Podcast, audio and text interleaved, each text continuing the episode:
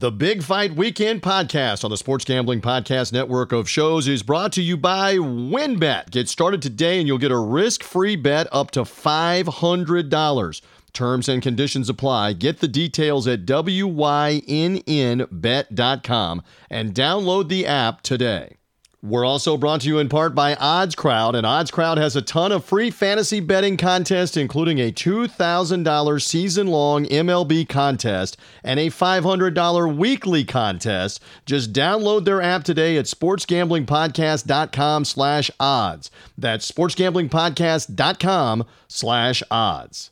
We're also brought to you by Better Than Vegas. Better Than Vegas is your home to free daily video picks from the SGPN. It's like YouTube for sports gambling, and make sure that you subscribe to our profile at sportsgamblingpodcast.com slash BTV. That's sportsgamblingpodcast.com slash BTV.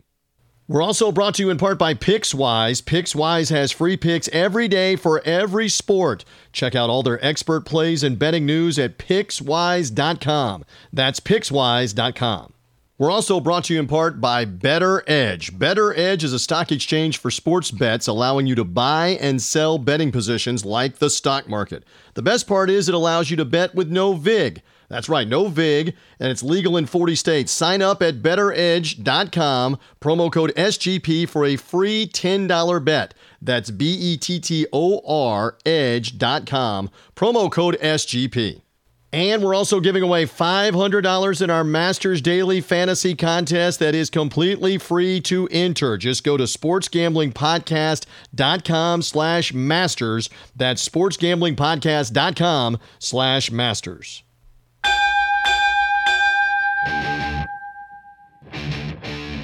The countdown is on to fight time. This is Big Fight Weekend. Now, here is your host, TJ Rives.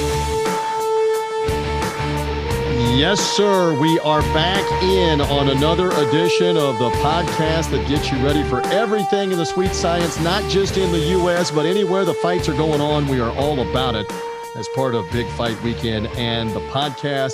I am the somewhat capable host. Later on in the program, senior writer Marquise Johns from the website is here. We've got action not only in the Showtime bubble at the Mohegan Sun Casino in Connecticut, but all the way out in the Las Vegas bubble for top ranked boxing and in Matchroom Boxing's bubble in England, in London. Fight cards abound this weekend.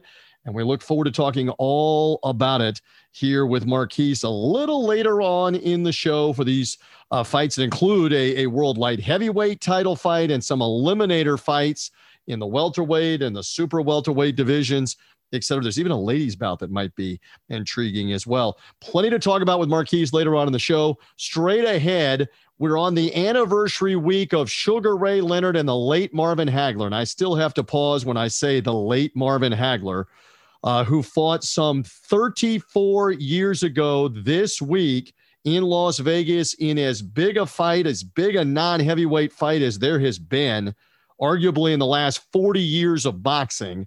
They fought it on April the 6th, 1987. And a guest with us on the podcast wrote a book just about that fight called The Super Fight Sugar Ray Leonard, Marvin Hagler. Some six or seven years in the making. They finally fought it in 1987. And Brian Doogan will be here, a Northern Irishman from the UK. He's a contemporary of our guy, David Payne, the boxing writer in England. Brian Doogan here, who wrote all about Leonard and Hagler. I look forward to talking with him about the book, why he wanted to write it, the backstory, uh, so much about this. Uh, and as Marquise knows, when we come to the conversation with him, he and I debate this. I debate it with very with a bunch of people. Sugar Ray Leonard won that fight against Marvin Hagler. Of course, Hagler fans believe he won the fight. We'll talk with Brian Doogan, the author of the book about the fight, Super Fight, uh, Leonard and Hagler.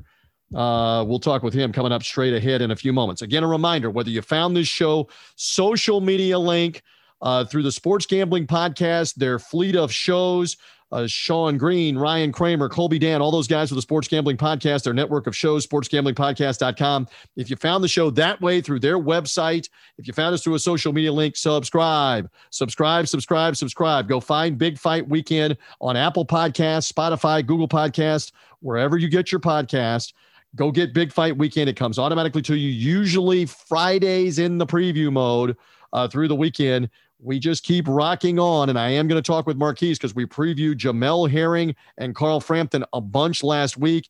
Herring victorious by TKO literally retiring Carl Frampton, we believe. And Jamel Herring now has a lot of options open to him and lucrative ones. I want to talk with Marquise about that. But anyway, we previewed that fight a bunch heading into last weekend, the WBO 130 pound title. We got more fights to preview later on in this show. Again, get the podcast whenever it's ready, usually Friday midday Eastern time, maybe a little after. Get it in the preview mode. Get ready for Saturday and the weekend with Big Fight Weekend if you subscribe on the podcast. All right, we are ready. We are ready to get with our first guest and talk a lot of Leonard and Hagler. Marquise Johns with me in a bit after that conversation is over to preview the weekend and more as part of the fistic artistry that is boxing. We've got all of that ready to roll. Let's get to it. As promised, it did not take long for me to answer the knock at the door when our next guest came knocking wanting to talk about Sugar Ray Leonard, Marvin Hagler, April the 6th, 1987, dubbed and billed as the Super Fight. And this man wrote a book called The Super Fight. He is based in England from Northern Ireland. Brian Doogan is here as a guest on the Big Fight Weekend podcast right now thank you for finding us. Thank you for finding us on Big Fight Weekend. Thank you for connecting to me. And as I said, it was an easy sell in the figurative sense for you to come on and talk Leonard Hagler and the nostalgia. Brian, it's great to have you. Thank you, TJ, and it's it's great uh, to be on your show. Really delighted. All right. So I always love asking different things of authors that are basically the same thing. What made you want to write a book about Sugar Ray Leonard, Marvin Hagler, 1987, and the super fight? I think it's easy. They're two of the greatest fighters who ever put on the gloves. Um, they were the centerpiece uh, of an outstanding era, a glorious era of boxing. The super fight was the centerpiece. They were the two pivotal characters. You had supporting characters that included fighters of the caliber of Roberto Duran and Tommy Hearns, you know, great fighters in their own right. But the two guys who were the supreme guys in that era were unquestionably Sugar Ray Leonard and Marvelous Marvin Hagler. And the fight has just so many facets. That's why I wanted to write about it. No question. And you you have pointed out kind of in the build up to the book, and it's accurate that Leonard beat Duran, Leonard beat Hearns, Hagler beat Duran, Hagler beat Hearns. So this was the natural culmination of them having beaten the other greats of the of the foursome, the quartet, if you will, and for this fight. Um, again, let's go back to that time period. Marvin Hagler was menacing. He had won uh, 12 consecutive undisputed middleweight title defenses, had uh, lived through as menacing a title defense with Thomas Hearns a couple years earlier, survived it, and knocked him out. Sugar Ray Leonard had been retired for three years. We weren't sure at that time. And full disclosure, I say this all the time on the podcast. I'm as big a Sugar Ray Leonard fan as there ever was. I wasn't sure if my guy, and I was growing up as a, as a youth, as a teenager, I wasn't sure he was ever going to fight again. And then he comes out of retirement, three years out of retirement, without a tune up fight to fight Marvin Hagler. Brian, I, again, pick up on that point. It's one of the great subplots of this fight. It's a tremendous subplot. And, uh, you know, obviously Muhammad Ali and his resurrection in the African jungle against George Foreman, uh, and and indeed Ali coming back even to fight 15 rounds with Joe Frazier.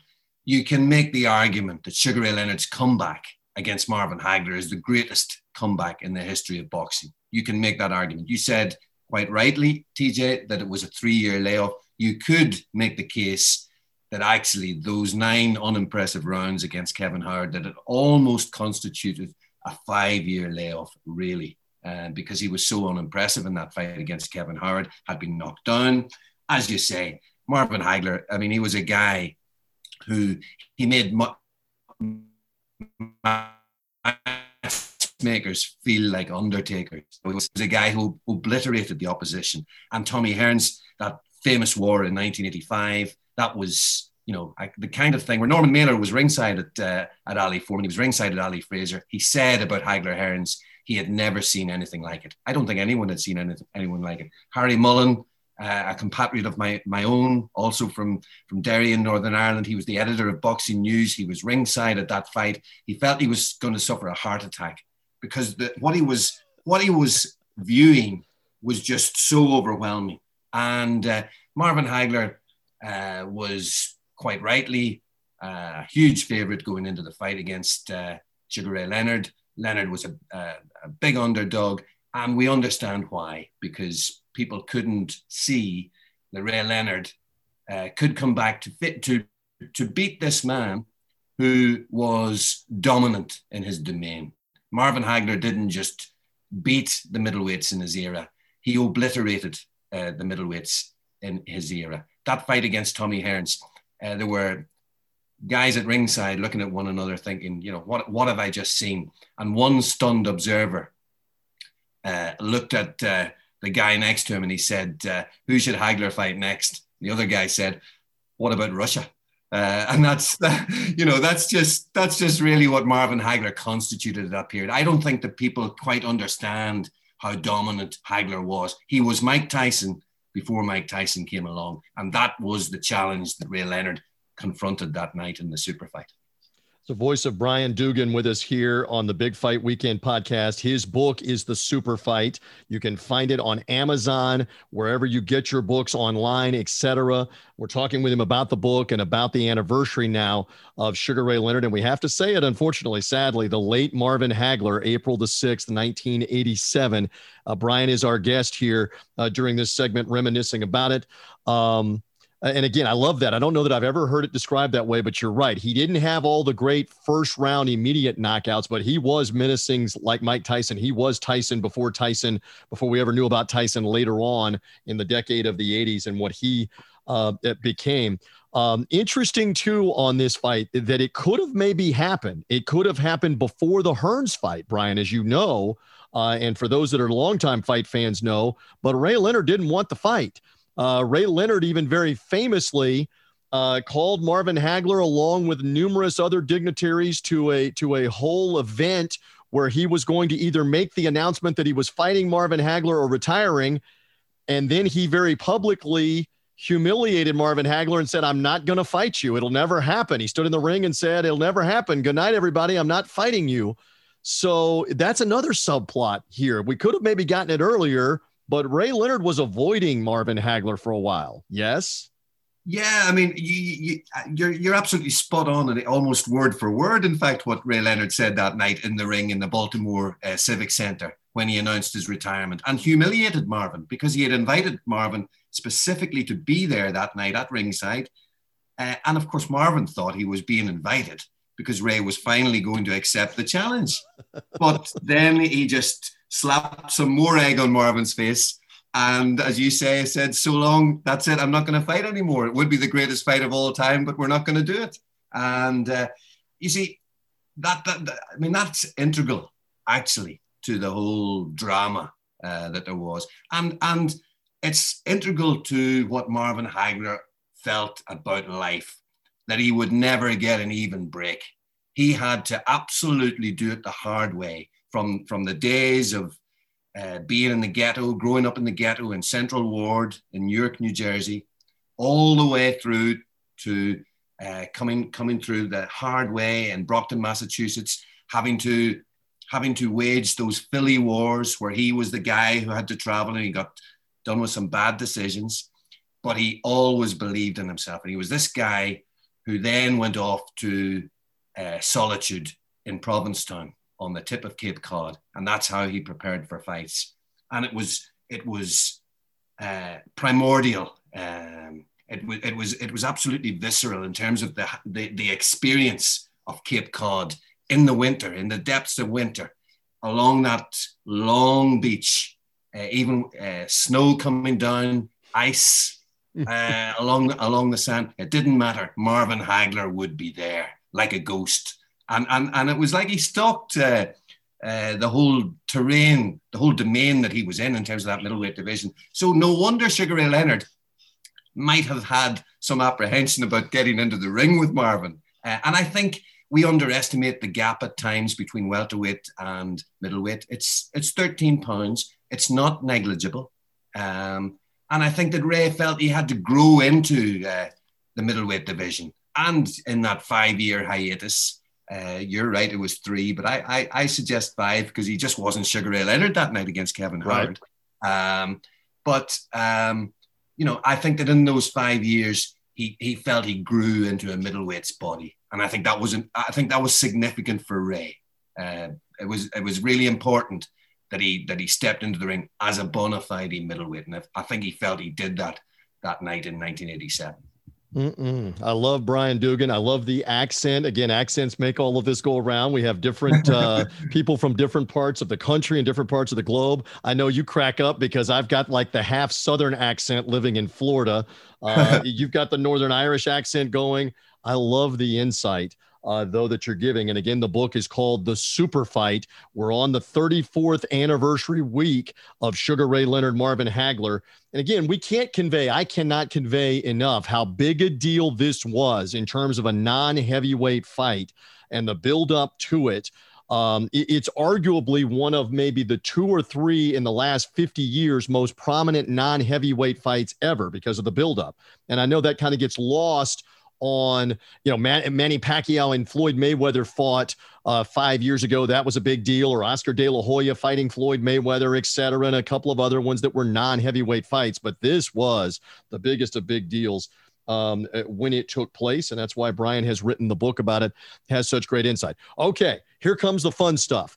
There's always debate about who really won this thing. I, I even in my bio on the Big Fight Weekend website say that I will take anybody on. In the bio, I say this, Brian. I will take anybody on that says Marvin Hagler beat Sugar Ray Leonard. I believe when you go back and watch that, and I've seen it numerous times in full.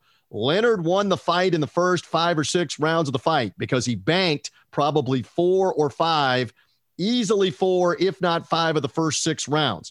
Uh, to wit, the legendary trainer and commentator Gil Clancy on one of the uh, uh, calls says, I don't know what Marvin is doing because Ray is banking round after round here if this is going to go to a decision or not. That is what I believe. Brian, you wrote the book. Give me your thoughts on how it laid out here. Uh, Leonard and Hagler and the great debate about who really won. This is why 34 years later, TJ, we can engage in such an engaging conversation about a fight that happened so long ago because a hundred years from now, um, maybe not quite that long, but certainly long into the distance, people will debate uh, this fight because it, it, polarized everybody. Uh, you know, Ali and Frazier, of course, in the 70s, that was something else altogether, their rivalry. But you could make the case that Hagler Leonard was as provocative and polarizing in its own way.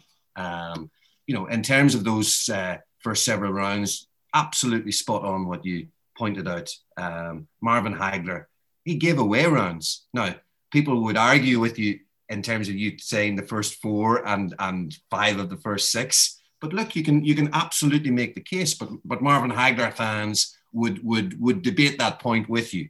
Um, but there's no question that Marvin, uh, I think Ray did the ultimate psych job on Marvin Hagler. He uh, he got into Marvin's mind. He made Marvin actually uh, believe that by outboxing Ray, he would actually gain more kudos than simply by tearing his head off. and I think that uh, and I think that that's why Marvin was, you know, a little bit different in his approach to the fight with Ray than he had been, for example, in the fight with Tommy Hearns. And and I think that helped Ray incredibly. Uh, had Marvin waged war as he had done with Tommy Hearns, I think that might have been very difficult for Ray Leonard. But Ray absolutely pulled off a masterstroke uh, in terms of how he boxed and how he had manipulated his body into a, into a into a way whereby he was able to go the 12 round distance uh, very well and sustain it uh, through the fight. He did taper off over the second half of the fight, which you might imagine he would and Marvin came on strong. And in terms of the decision, it will always be debated, and certainly with a with a guy called Jojo Guerra uh, submitting a, a, scorecard of 118, 110. I mean, uh, Bob, Bob Arum said he had filled in that scorecard before the first bell rang, and maybe you, maybe you, you might be able to even appreciate that as a Sugar Ray Leonard fan. Well, and yeah, we we've seen even in recent times here questionable cards. What is that judge watching? And I would agree that 10-2, 10 rounds to 2. No, not on not on that, but um, one of the things that Ray did tactically, and you mentioned Ali earlier uh, several times in our conversation, he took a page from Ali, which Ali later in his career would fight the last 30 seconds very feverishly, uh, very actively uh, step up his game. He would he would almost know clock in his head, etc. Finish this round strong to impress the judges. The last impression, if you will, uh, Brian. Um, I, I, think he may have won three or four of the rounds by outfighting Marvin in the last 15, 20 seconds of the round as the last impression. Do you buy that? Do you go along with that in this controversy of who won the fight? No, I agree with you. That's precisely what Ray uh, laid it out. He told Barry Tompkins about six months prior to the fight that the way to beat Marvin Hagler was to win the first 15 seconds, the middle 15 seconds, and the final 15 seconds of every round. And I think you're absolutely right. That's how he approached it. Now, Marvin was the methodical guy, the guy who, you know, he would mow you down. Uh, he would keep after you, and that's how he thought he was going to do it. Uh, but I think there was a little bit of arrogance that night in Marvin. I don't think that Marvin, Marvin actually had reached a stage in his career, TJ, which I explore in depth in the book. And this is where Ray got him. Uh, Marvin, previous to the Mugabi fight, had actually confided in Ray that he felt uh, he was done with boxing. He got cut more easily, he got injured more easily, he didn't have the appetite anymore. And Ray knew, well, Marvin, Marvin wants to retire. And of course, what they, what Ray then saw the night that Marvin waged another war with John the Beast Mugabi, after the Hearns War, uh, what Ray saw was a guy who was on the slide and he knew, bang, now I can get him and I'm going to issue my challenge. Of course, Marvin didn't really want to box anymore.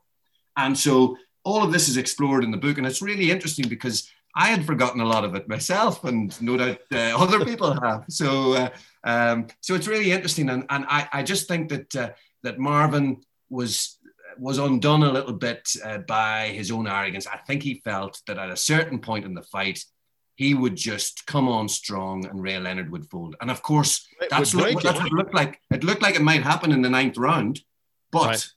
Ray Leonard fought out of the corner. And this is where, you know, you, you Ray Leonard was Ali in that sense, a fantastic boxer. But listen, uh, Mike Tyson always said about uh, Ray Leonard, if you think he's just a pretty face, forget about it. He's a pit bull with a pretty face. And, you know, I think that that stands, you know, Mar- Marvin Hagler, of course, he was the monster, but there was a monster in Ray Leonard as well.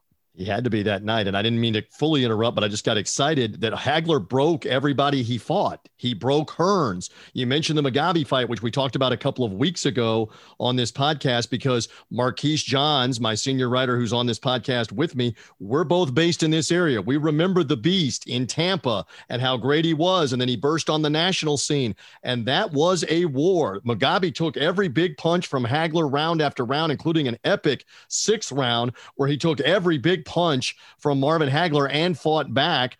Uh, and those fights maybe did take something out of out of Hagler, but even Hagler broke Mugabi. He broke the beast that night. He could not break Ray Leonard in the end. And isn't that the biggest surprising thing? Is that Leonard was still fresh enough, was still uh, summoning enough, enough stamina that Hagler didn't get him in the ninth, the tenth, the eleventh round when he had gotten so many others. What about that point, Brian? Real quick. No, it's a really good point. And even then, when you fast forward into the twelfth round, uh, you know he's not able. He's not even able to catch him up then. And Ray Leonard does the Ali shuffle. He yep. uh, he he throws his fist in the air. He says he's won the fight, and you know it looked like at the end of it that he had prevailed. But but uh, I'll very quick point, TJ. Um, uh, an old boxing writer, an old sports writer, um, once said that uh, you know in a fight you only see one guy.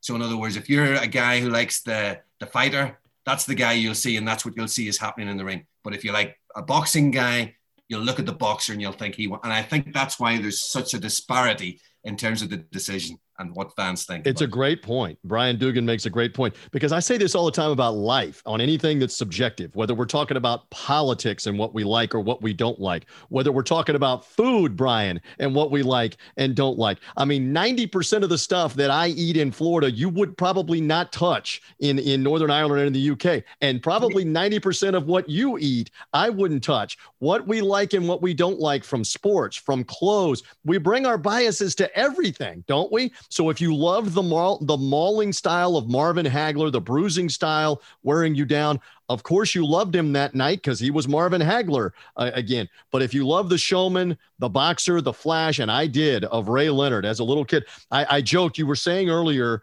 um, about. Uh, the way that Marvin chose to fight Ray and chose to be the boxer and not the brawler. It's ironic that that was the opposite for Ray because when he fought Roberto Duran the first time, as you know, he chose to be the brawler and stand in front of Duran and prove I can brawl with him and I can beat him in his style. And it backfired. It didn't work. And I'm a 10 year old TJ crushed, crushed Brian that Ray Leonard has lost. Somebody's got to help me accept that Sugar Ray has lost but that's how he lost. And that's how hard I took this back in my youth. But I was so exuberant that he had beaten Marvin Hagler years later the same way. But I agree completely with you as I ramble on. We bring our biases to everything, including to what you like or don't like in judging fights. Yes, although you mentioned food, TJ, I'm Irish. I'll eat anything. so Florida food would have, I'd have no no issue with that whatsoever. But you bring up the Roberto Duran fight, the brawl in Montreal. Uh, Colin Hart, a long-time colleague of me uh, of mine uh, on the Sun newspaper in England, um, he was ringside at Ali Frazier, um, the first and third installments. He was ringside at Ali Foreman.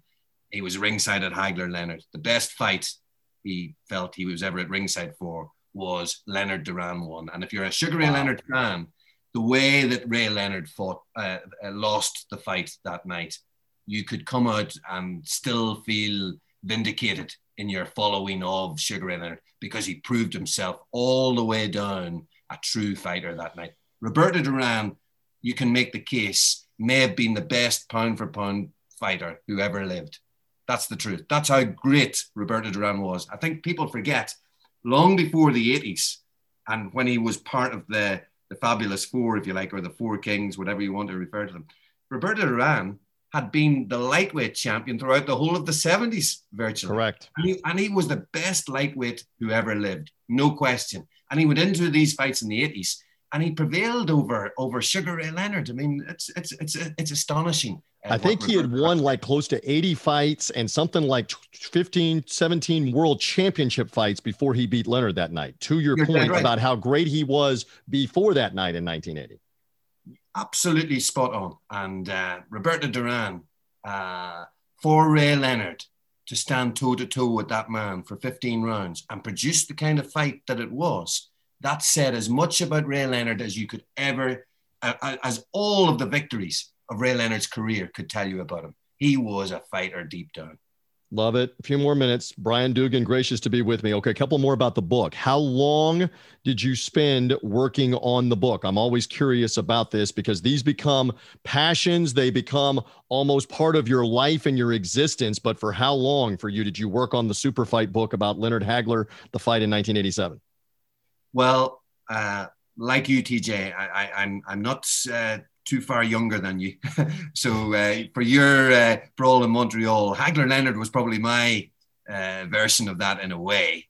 Um, so I was a school kid in uh, in a small town, uh, Enniskillen in Northern Ireland, um, and I was just captivated by this uh, you know spectacle that was taking place place far away in Caesar's Palace in Las Vegas with these neon lights it was a it was a an entirely different world to what I grew up in, and I was just spellbound.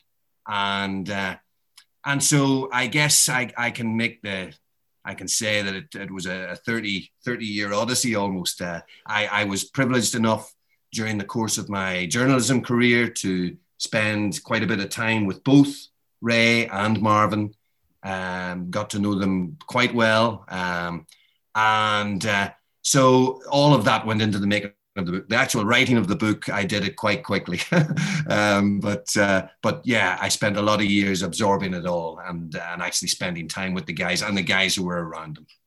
Love that. Um, all right, and this is the unfortunate part. I hate that we have to bring this up. We we've lost Marvin Hagler here over the course of the last month. At the time that we're taping this, um, I, I found it um, uh, touching and at the same time very real because I believe Ray Leonard when he says this. If I could give Marvin Hagler the decision to have him back here, I'd give the win back. That's essentially paraphrasing what he said upon Hagler's death. We're not supposed to lose our legends, are we? Brian, we're not supposed to lose the heroes, and yet we lost marvelous Marvin Hagler at the age of 66, too young as far as I'm concerned. So, unfortunately, uh, our memories are only going to have to be our memories uh, of this with Marvin. But what do you want to say? Uh, I mean, he's passed away, still a legend. Uh, it's just sad that we're re- we're remarking on anniversaries because next week at the time we're taping is the anniversary of the epic fight with Hearns, and Marvin is no longer here. Brian.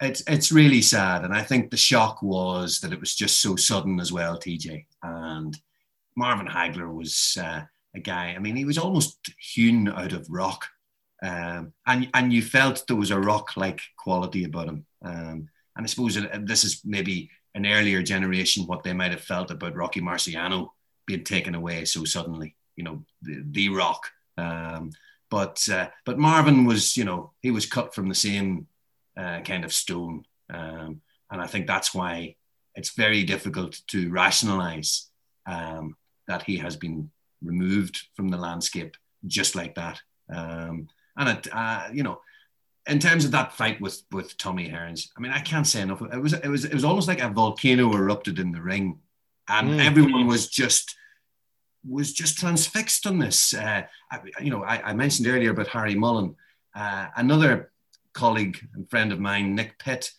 He actually thought that something had happened to the timekeeper because I mean, this this first round has been it's gone on now seven minutes. What's happened to the timekeeper? And he felt like he, he should look to see what has happened to the timekeeper, but he couldn't take his eyes off the action. And so you know, it was it was incredible really that fight with with, with Tommy Hearns. Well, and but, along those lines, I mean, you go back and we're going to do this when we reminisce because it's only three rounds, but that first round is so epic. And there's two different calls, and you were on Al Bernstein's Unplugged podcast, another uh, plug for uh, for something else that you've been on. Al does a fantastic job. Love him even now, 35, 40 years later on the commentary. Al's on the call that night with the other Al, the legendary Al Michaels, the broadcaster. And Al Michaels even exclaims in the middle of that first round, How long can they keep this up? Not very long. He answers his own question. Not very long at this pace. Barry Tompkins was on the HBO replay call and he reminds himself and everybody this is still the first round. That is all of us, Brian, about the first round of Hagler and Hearns that you get like a minute deep and a minute and a half deep, and you realize this is still only the first round of the fight, is the whole point about that one coming up. Yeah. And you mentioned uh, great commentators there. I think Barry at the end of the round said you might have just watched the best even round ever in boxing.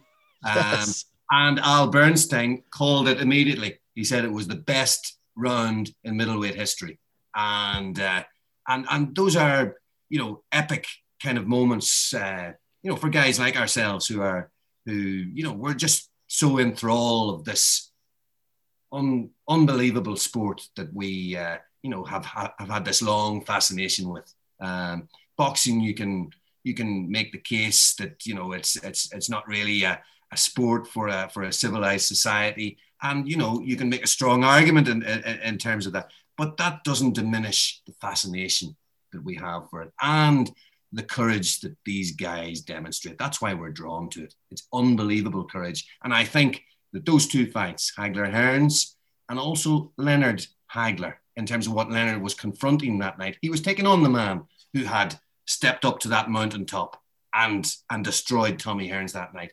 And the courage, therefore, that these guys all exhibit when they climb into the ring, we shouldn't take that for granted. We're privileged to witness. No doubt. Um, and there's so many subplots. Get the book. The Super Fight is the name of the book. Plug away. It's available on Amazon. Obviously, there are, there's a lot of audience listening in the United States. Amazon is the best way to get it. Uh, can they get it online any any other way? Plug away, Brian, on how they get your book if they want to read more about what they've been hearing. Yeah, look, uh, Amazon, uh, bookshop.org. Um, uh, it's, it's, it's, it's available on the website, briandooganmedia.com. Um, so uh, I, I, really appreciate TJ you, you uh, giving me this opportunity, but more I appreciate the, the fact that you know your boxing and you know your sport. And and and, and listen, we could have a, a fantastic conversation. I know you're a big Bucks fan and, uh, and everything. And my, my first Super Bowl, the Buck, the Bucks prevailed. So I'm surprised you haven't uh, brought that up during the uh, course hey, of the conversation. We are doing this interview right now, and Brian knows this that over my shoulder on the video, and people can't see us while we're doing the audio podcast, and there's only video clips, but you're seeing a Buccaneers Super Bowl hat over my shoulder right now, Brian. So you know I'm that through and through he's uh, he's a little more Americanized than what I realized even when this conversation began because he knows the Super Bowl and he likes like Florida seafood and other things. Uh, Brian and Brian has also written the autobiography of Joe Calzaghe, right, as well as other books and covered the sport for many many years. So we encourage you again to find his site Brian Doogan, spell it B R I A N Doogan, D O O G A N, BrianDooganMedia.com to find out more. The book again is called The Super Fight. Leonard Hagler. Find that anywhere anywhere online, Amazon. Uh, what did you say? Book bookstop.org. Find the book, get the book.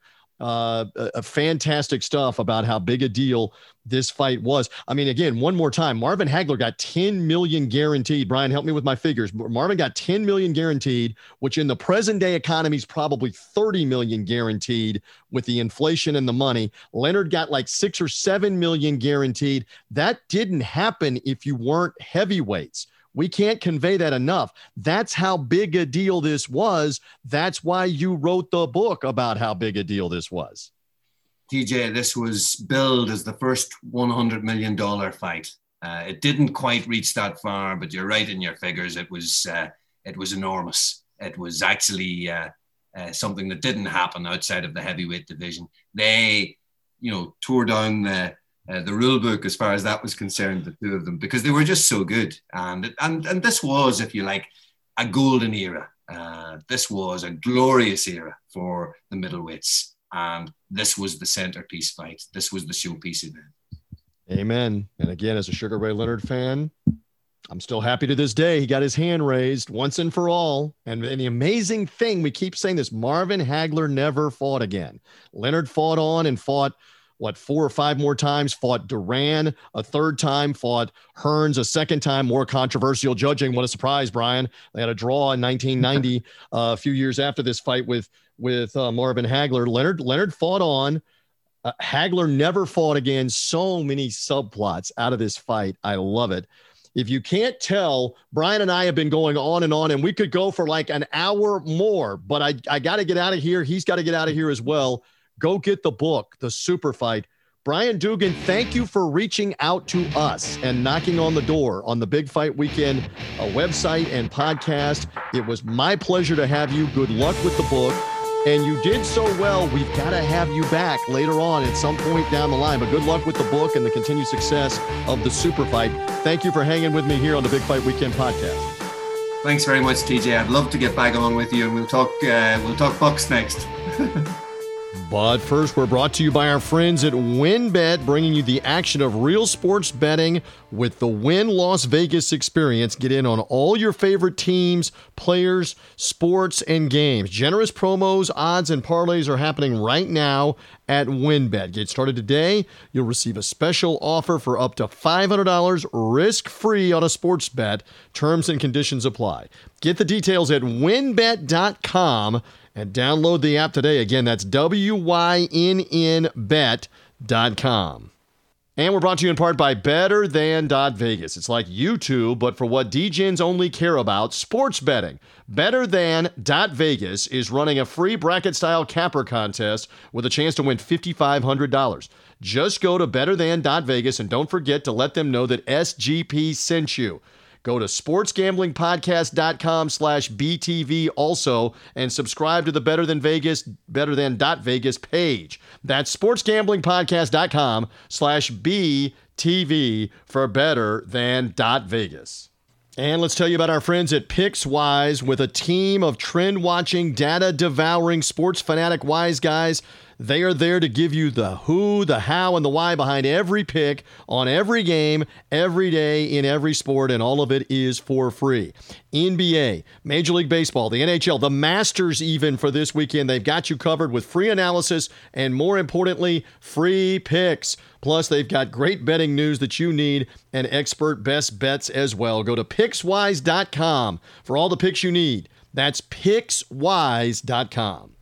And we're brought to you in part by Odds Crowd, and hopefully you entered the Odds Crowd March Madness contest for your chance to win $8,000 as Odds Crowd has plenty of free contests, including a $500 weekly contest and a $2,000 season-long MLB contest. And Odds Crowd isn't just fantasy betting contest, it's a social app built just for sports bettors. It's free to download. You can live group chat with other bettors, track your bets, set up private betting contests, and more with your buddies. Just download the app for free. Go to sportsgamblingpodcast.com slash odds. That's sportsgamblingpodcast.com slash odds to find out more about Odds Crowd.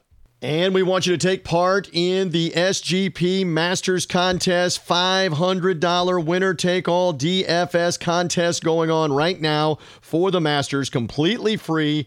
Easy to sign up and win. Take a screenshot of your review of the Golf Gambling Podcast and submit that review, and you get a contest link to enter. Do all of this through sportsgamblingpodcast.com slash masters. Again, find out more about the $500 Masters winner take all DFS contest through the Sports Gambling Podcast. Go to sportsgamblingpodcast.com slash masters for more. We're back on Big Fight Weekend. Now, here's your host, TJ Rives. Indeed, we are back in here on the only boxing podcast you need to give you everything that's happening in the sport, but not only that, previews for the weekend, even the gambling perspective for our friends of the Sports Gambling Podcast, sportsgamblingpodcast.com. As we rock on here on the Big Fight Weekend podcast, here he is back with me, senior writer, bigfightweekend.com. Marquise Johns, ready for another weekend of fights that includes, again, bouts from Vegas uh, to the Mohegan Sun Casino in Connecticut on Showtime, to the Matchroom Boxing Show in London. I know you're ready to go, Marquise. Good to have you once again.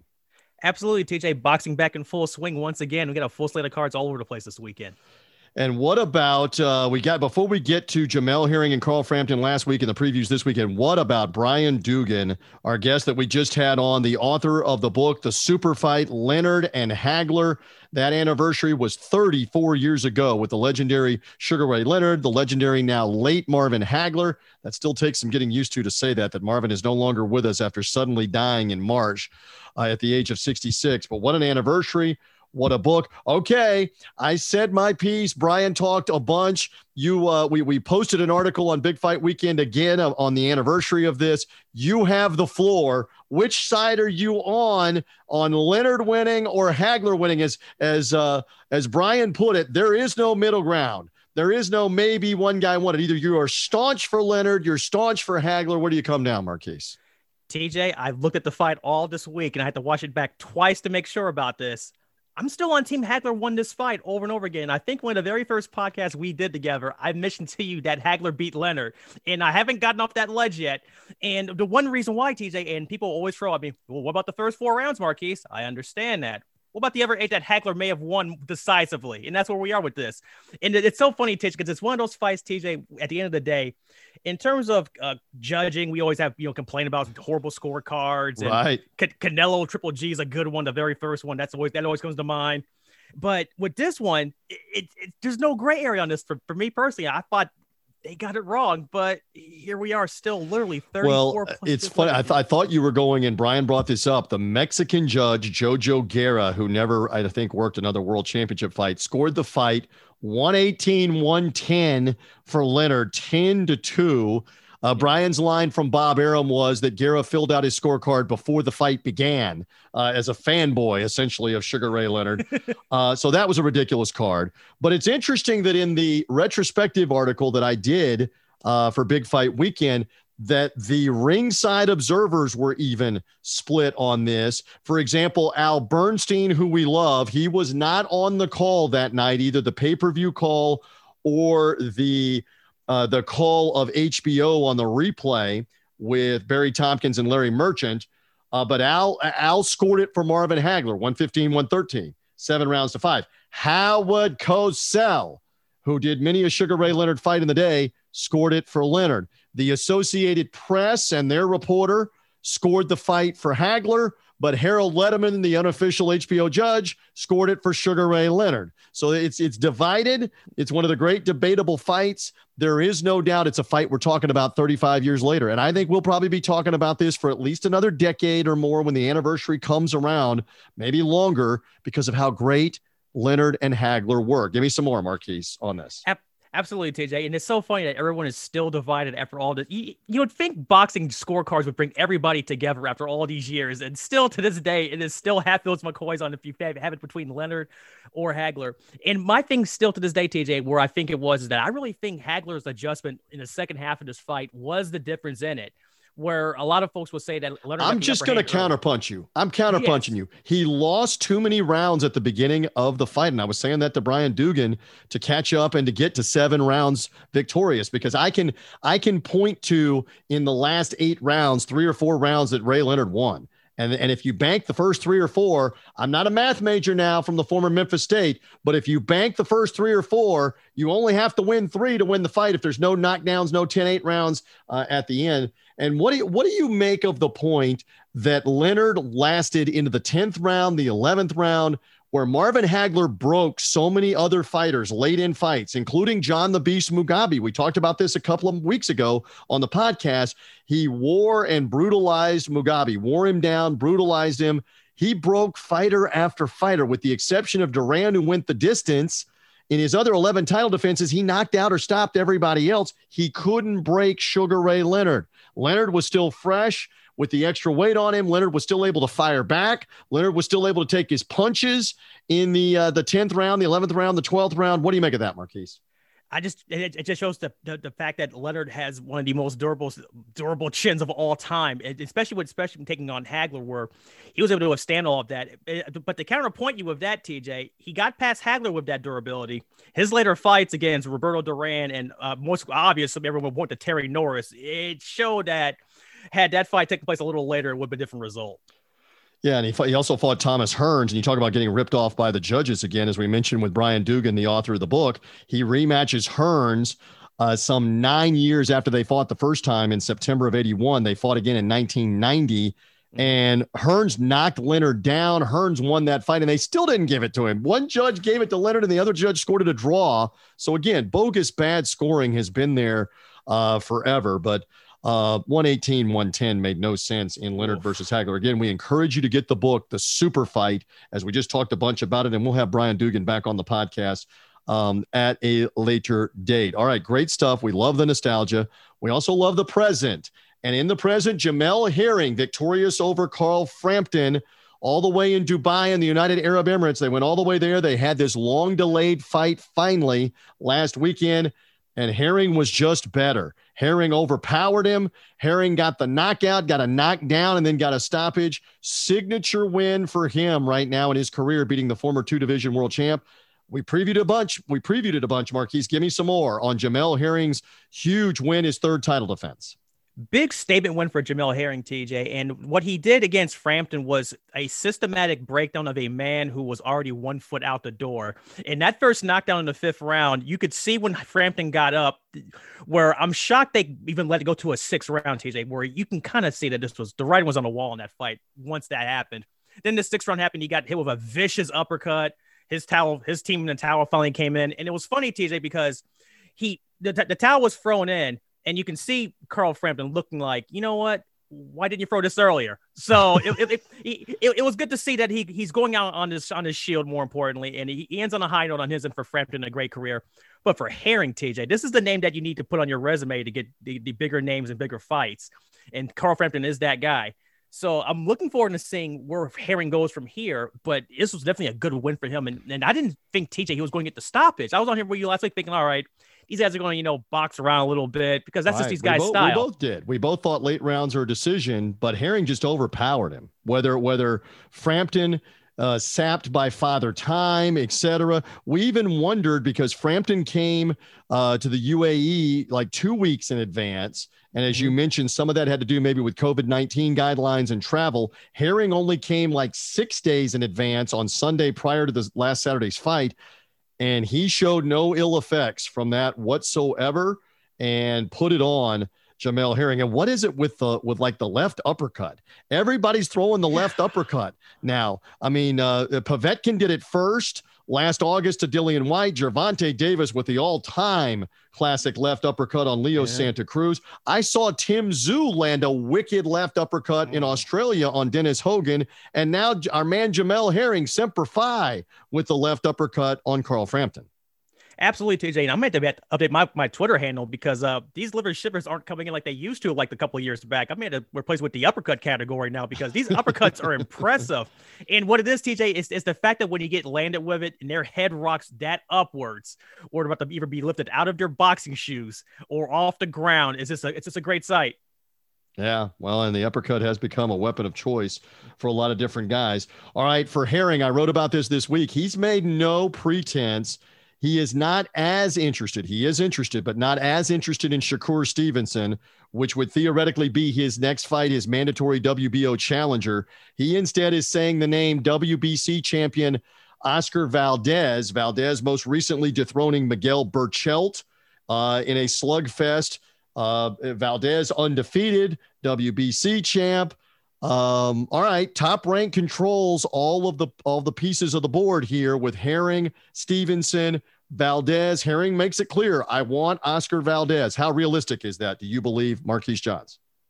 I think it's very realistic, TJ. And one thing that's well, I thought was interesting when Herring mentioned that he wants Valdez is that I think people are forgetting with the the uh, whole uh, sanctioning bodies and belts at the end of the day, uh, Herring's is looking to get as much money as possible, and I think he knows a lot better that he can get a possibly a bigger payday out of uh, Valdez defending his WBC belt on that side of the fence, as opposed to this uh, WBO mandatory defense, which is already a controlled by uh, the WBO, B top rank, and C that's where the money is coming from. So you follow the money, TJ. The bigger money is obviously going to be with Oscar Valdez which means TJ for uh, Shakur Stevenson, he gets a chance to pick up his second vacant belt in a row for the WBO against uh, Ghana's own uh, Jeremiah uh, Nakathila, who's also been waiting, by the way, TJ, for about two years. So that's another thing too, as well, where the WBO was going to force this mandatory on Herring. He he has 30 days to give up this belt, which he's had for almost two years. Expect him to give it up before that happens.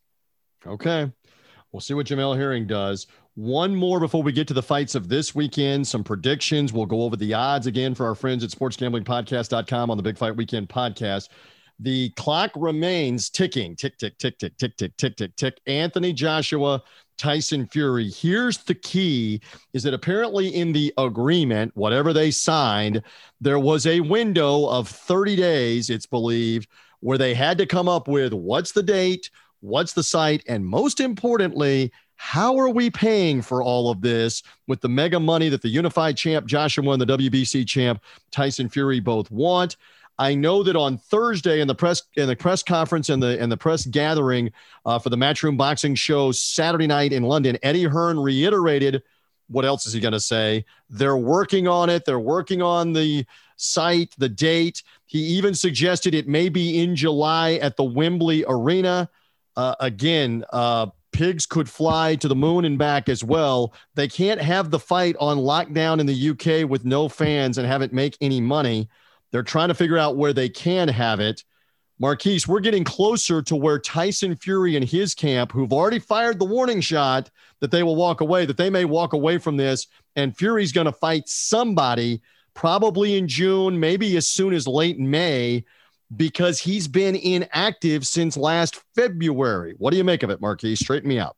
I will, TJ. And, I, and he, T, Tyson Fury has to fight somebody, and that clock is ticking, TJ. And you know why it's ticking? Because Agit Kabayel and Mayra Junes is next to challenging opponent. It, it's funny hearing Eddie Hearn, TJ, but look, to, to his defense, what is he going to say? He has to, you know, support his guy Anthony Joshua and, and the fight and the big venue and the big event in Saudi Arabia and all the money, all, all that fun stuff.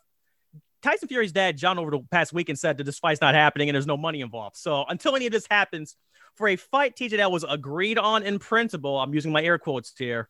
They seem pretty far away from this fight actually happening. So I'm willing to keep this thing moving, and we're going to see Tyson Fury face the best the WBC heavyweight division bottom of the barrel has the offer, and we'll just go from there. Again, uh, Kabayel is a guy that Fury was looking to fight in December. That still hasn't happened. It's now April. And I totally get it because, again, Joshua at least fought in December. Mm-hmm. So he has been active uh, a year to year 20 December 2019, December 2020. Tyson Fury right now at 14 months and counting. And I get from their point of view why are we going to sit here? April turns to May, May turns to June. We don't have a date, we don't have a fight when we can fight somebody. Make it happen. And let's see what does happen with Joshua and Fury. We'll keep an eye on the countdown clock, which beyond about next week, next weekend, that's when Tyson Fury and company can throw their hands up. Let's see uh, with uh, Frank Warren and Queensberry, Bob Arum in top rank does Tyson Fury end up back in the United States fighting where you can have fans against Kabayel or somebody else, even if it's not Deontay Wilder, and it won't be on that short of notice? Does he end up fighting again in Las Vegas where they're going to try to have fans or fight in Texas or Florida or somewhere where you can have some fans? Let's see. Um, let's see what happens on that. All right, let's get to the fights for this weekend. Speaking of the Matchroom show, that is Conor Benn, the son, the son of the Dark Destroyer Nigel Benn, the great fighter of the 1990s in the super middleweight uh, or the uh, super welterweight and middleweight divisions, a former two division world champ, Nigel Benn. This is his son, Conor Benn, unbeaten on the rise, fighting a veteran in Sammy Vargas. That's the headlining fight. Give me more on the Matchroom uh, fight card and that main event here, Marquise, in the preview mode. Uh, yes, DJ. Uh, Conor Benn's been making uh, a welterweight prospect uh, in the, uh, matchroom stable of things, undefeated, as you mentioned, before, son of uh, former champion Nigel Benn, uh, taking on uh, veteran Samuel Vargas, which is this a fight to keep him busy, TJ? I'm looking forward to seeing what happens with this afterwards. I think Samuel Vargas has nothing to bring to the table on this, but the fight after for Conor were hinting at in, all the press media clippings and the conversations was a choice of your choice, TJ, Amir Khan or Kell Brook, which means they're finally stepping up Conor Benn to actual competition where he's not facing the Sammy Vargases and the Sebastian Formellas of the world. So I'm I'm looking forward to that end of it. But on TJ, but let's let's be honest, that fight is what it is the, the finest card teaser that we need to talk about is the is on this undercard between these two women between Shannon Courtney and Ebanie Bridges. Anybody who's been following Ebanie Bridges, and I'm sure a lot of you guys who are listening probably are on Instagram, uh, has been making a lot of noise and how she's going to knock Shannon out. Uh, she's going to do this. She's going to make a name for herself. Uh, um, Shannon, on the other hand, has been looking forward to this fight. It's pretty much to shut Ebanie up. It's actually TJ, this, this is one of the few fights where these women have actually went out and sold this fight for me a little bit. So I'm looking forward to that. And it's for a you vacant- said to me before, repeated here, that it's the most interesting fight because of the trash talking, uh, the fact that Ebanie Bridges is believed by many to be a total fraud uh, in terms of in the ring skill. Um, she is someone that previously was a ring card girl, a lingerie model, but is now turned in uh, to being a fighter uh, let's say very much surgically enhanced, uh, which is which is uncommon for a women's fighter. Um, uh, again, Courtney has basically um, uh, called her out and said she's a fraud. She's not a legitimate big time fighter, and she's going to expose her and knock her out. This this might have more sizzle and intrigue, might it, than the Benn Vargas main event. Hear what happens in the co-feature with the women's world bantamweight vacant title fight.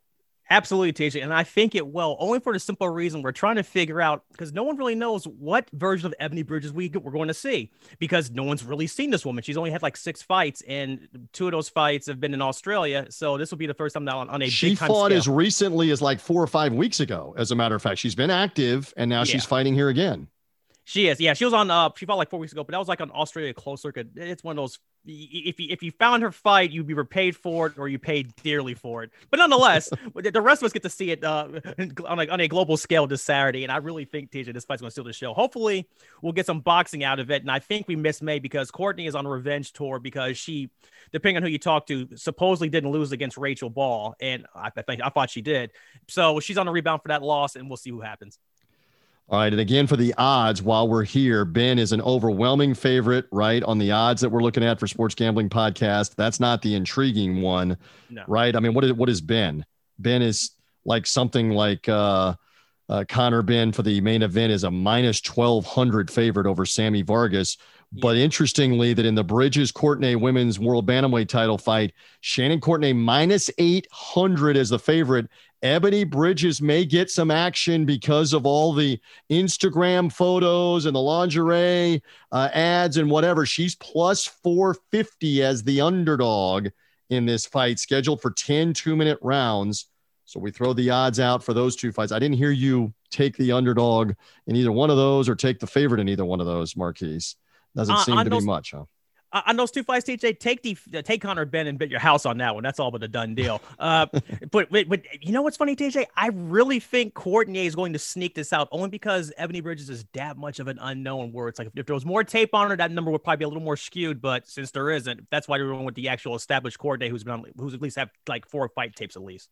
All right, Showtime PBC card while we run through these on the Big Fight Weekend podcast, preview them, and then get out of here. Jaron Boots Ennis. I know Marquise John's a big fan of Boots out of Philadelphia, 26 and 0. Uh, he is headlining PBC on Showtime, Premier Boxing Champions. Showtime has it in the U.S. Saturday night, late night in the Mohegan Sun Casino in Connecticut in their bubble. Uh, Ennis 26 and 0, uh, facing former junior welterweight world champion. He won a vacant title in one fight and then lost to Mikey Garcia in the next fight. Sergey Lipinets. This is a welterweight contender, 12 rounder. Give me a little bit real quick on Boots Ennis, who is the feature fight. Fun fight, TJ, on, on Showtime uh, Saturday night. Uh, Boots Ennis is looking to rebound from that no contest against Chris Van Heerden, which pretty much robbed him of his knockout streak because he was well on his way to knocking that guy out as well it, it's interesting with TJ because with Jaron Boots Ennis, he's not behind any major promotional label to uh, get the big fights. So he's having to force himself to go through the old fashioned way, which is the IBF route here. And that's what's happening with this fight here. With Lipinets, his last go round was a uh, very uneventful majority draw against a uh, late replacement Custio Clayton, which is why Ennis is more, um, depending on when you're listening to this, is probably a 10 to 1 favorite to win the fight. Mm. Uh, mainly, and the, and the catch with that as well, as those who are listening, Lipinets uh, mentioned during the media calls this week that he had an injury in his hand the last fight against Clayton. Take it for what it's worth. It, it may be an excuse, it may be his reasoning, but at the end of the day, he's fighting again on Showtime. And, and, and suffered a nasty gash back in December in that no contest you mentioned. His opponent clashed heads with him. They had to stop the fight, and they had not gone four rounds to go to the scorecard. So it was ruled a no contest. So Ennis still undefeated. Will that cut perhaps be a problem. I'm sure they used a plastic surgeon or whatever to get it fixed, to get it closed, but it was a nasty forehead gash for him the last time out. He's the headliner uh, on that card. And also, there's a couple of other fights. There's another welterweight fight uh, and a couple of other fights to keep an eye on as well on the uh, Showtime card in Connecticut, right? Absolutely, TJ. Uh, uh, the co-main event is uh, welterweight prospect who's been making a, a noise, a, a, lot of noise on these FS1 cards for PBC. Uh, Eimantas Stanionis. I've been working on it. Uh, he's in action against uh, Thomas Dulorme in the co-main event. Fun kid, TJ. Big power, big prospect. Uh, coming off of Dulorme, who's coming off a loss. Uh, we'll see what this is. It's one of those crossroads fights to see uh, where he stands and for him, it's a big step up in competition. And also, it's the return of uh, Jerwin Ancajas as well, TJ, finally having his IBF Mando against Jonathan Rodriguez, which should be a fun fight for for as long as it lasts. Uh, I don't think Rodriguez was much of a fight, but at some point for Jerwin Ancajas, who hasn't been uh, fighting since the pandemic, he's got to fight someone for as long sure. as he's had this IBF title title, someone of a pulse. And these IBF manuals just aren't cutting it for me. And uh, Ancajas, Jerwin Ancajas uh-huh. is the 115 pound champ for the IBF. So again, the little guys will be battling before we see the welterweights fight on Showtime. Few moments left. We save the best, arguably, fight card for last. That's the top ranked show. Long delayed Joe Smith Jr. light heavyweight title fight. Uh, this one coming against Maxim Vlasov, a Russian. Vlasov had COVID 19, so they couldn't have the fight back a couple of months ago. They rescheduled it for April. Now here it is. And it's a real question mark as to how much that's going to zap uh, Vlasov, and he had to stop training, etc. Uh, Joe Smith Jr., hard puncher, vacant WBO light heavyweight title. That's the main event. What do you what do you see out of this? And what about the odds here on, on what we're looking at? Absolutely, TJ. This is going to be the fight of the week, uh, uh, pretty much fight of the weekend as well on ESPN. With this top ranked show coming from the uh, uh the Oryx Casino in Tulsa, Oklahoma, which will have about 800 people. TJ. So for once, we're slowly getting back to having people making noise in some fight cards in other locations. Finally. And thank and, you for correcting me. Not in the Vegas bubble, but actually in Tulsa, Oklahoma, where they could have some fans and some atmosphere. Uh, and Top Rank's been talking about this, trying to have shows in other places. So thank you for the correction on that. And Smith is obviously the favorite here to get yeah. this done and and how much will the covid-19 infection for vlasov that, that, caused him to stop training how much will that be a factor for example i know his 42 years had something to do with it but we talked on the podcast uh, last week that the fight a couple weekends ago with alexander povetkin in the heavyweight rematch he looked rubbery in the second round, like he had nothing, not from punches, but just nothing in the tank after having COVID 19. Again, age might have had something to do with that, but that's not good for Vlasov anyway when Joe Smith's a big puncher, Joe Smith Jr. here. Absolutely, TJ. And the one thing that Vlasov mentioned uh, during the media rounds this week about about his COVID test is that he he claims it was a false positive. We've heard that story before between uh, between several other fighters, like between Jamel Herring and Mikaela Mayer. And surprisingly enough, uh, give or take what happens in the ring afterwards, it looks like it happened. So it, it's it will be interesting to see TJ with Vlasov how he shapes up because he's also been often coming off an 18 month fight layoff as well. The tree scale, the tree landscaper Joe Smith Jr. TJ, uh, been working on this fight, had his wedding delayed because of it. Yeah, as you well know, happy wife, happy life. She's happy, and uh, Joseph is going for this uh, this title that he was looking for. He pretty much mentioned that he wanted since he was 13 years old. Out of this uh this long awaited WBO light heavyweight tournament they had for the longest here, TJ. That's that finally sees these two face off. All right. And the winner of this, so that's the that's the main event. Vacant title, 12 round fight for Smith and Vlasov at Saturday night ESPN in the uh, in the US. And on the undercard, uh, two heavyweights, including one of your favorites, Efe Ajagba uh, in action, as well as in a separate battle, Jared Big Baby, the real Big Baby Anderson, who scored a huge knockout in his last fight. He's a young, up and coming fighter out of Ohio. So you're interested in the undercard on a Ajagba and the real Big Baby, right? In separate fights. Absolutely, TJ. Let me start with first with a Efe Ajagba, my man from Nigeria, who's been hanging out in Texas for the last three years, taking on Brian Howard, who uh, Christmas day, day after Christmas on that PBC card against uh, uh, Frank Sanchez, TJ, did not look uh to say good is being wrong. Especially good. So um, someone's getting knocked out in that fight as well, and I'm expecting Efe to make a rebound after his dull showing against Jonathan Rice. Uh, also as well the big, real big baby. Uh, you know, I'm just gonna call him Big Baby because there's there's, there's no other big babies out there at this point. Everyone's suspended for drugs for the next 50 years. So right. Jared Anderson is in action against Joseph Kaperncy, and in, in a big step of fight for him. And he's never want to keep an eye on TJ because he's been knocking people out. He last seen knocking out Kingsley Ibeh in the bubble last go around. Mm. Real t- former wicked former, straight left hand knockout that made the rounds virally after yeah. it happened, right? So big, big, real big baby minus 6,000 in the fight. So heavily favored uh, in that one. Ajagba minus 2,000 for our friends at the Sports Gambling Podcast and those that love to short term invest on these yeah. fights real big baby you got him winning in how many rounds it's not it's not going the distance it's an eight rounded it's scheduled it's a scheduled eight rounder not not going to hear the bell for the what round what would you say you don't hear the bell you know for the you know what uh, give it give me the fourth it's the reason why okay. they say these these fights are scheduled for eight rounds or less All right, so you won't hear the bell for the fourth. Joe Smith Jr., uh, by the way, is minus 330 to beat Vlasov. We could not find the under over. We'll go with the obligatory like nine and a half or 10 rounds. You believe this one's going late? Or might Joe Smith Jr. end it early against the Russian? No, TJ, I think this is going to go late. Uh, Joe Smith in his last go round also uh, facing uh, Eleider Alvarez, and I think Vlasov's a little better than him, and that went uh, 10 rounds as well. So I'm, I'm expecting that to go pretty much the distance, honestly. All right. Again, we got fight cards from London earlier in the day, U.S. time, to uh, Showtime's uh, prime time card in the uh, Mohegan Sun Bubble in Connecticut, and then again in Tulsa, Oklahoma, as Marquise corrected me for Smith Vlasov on ESPN Saturday night. Fights everywhere. And as we say again to the audience, they got to keep it locked into bigfightweekend.com, not just for the podcast, but for the website. All the previews, all the recaps. We're going to be rolling this weekend again, Marquise, right? Absolutely, TJ. BigFightWeekend.com, uh, your source for all boxing news, past, present, future. Going to keep up with everything going on this weekend in the world of boxing. Is really intrigued at this Shannon Courtenay Ebanie Bridges fight. TJ is going to answer a lot of questions across boxing, internet, Twitter, and looking forward to that. Seeing how soon uh, we'll we'll get with the Ennis Lipinets winner and see how that comes up. Maybe Lipinets pulls off the upset. I'll keep an eye on that. Either way, TJ, these guys are going for the IBF chain of command, and the current IBF holder at 147 is some guy named Errol Spence. So yep. it's one to keep an eye out for. And Joe Smith Jr. going for a light heavyweight uh, world championship for the WBO. Mm-hmm. Heavyweights on that card as well. We always love the heavyweights. Yeah. Let's see what happens. Fantastic job, Marquise. Great stuff. Uh, we'll be reading you this weekend.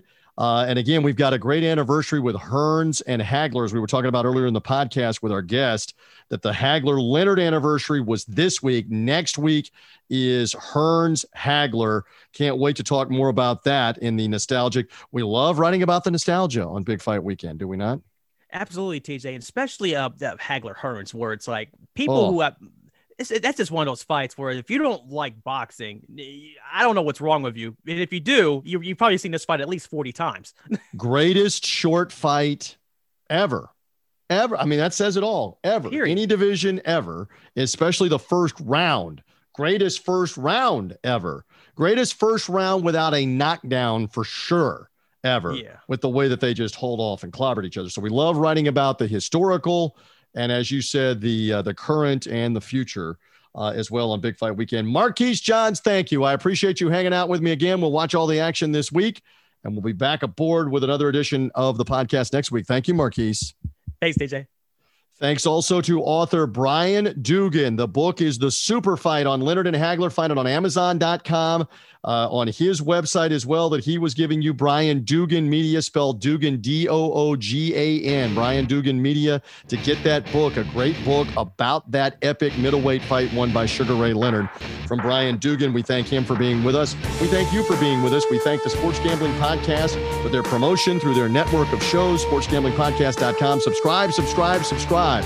Apple Podcasts, Google Podcasts, Spotify. Get the podcast automatically in the preview mode. Enjoy the fights this weekend.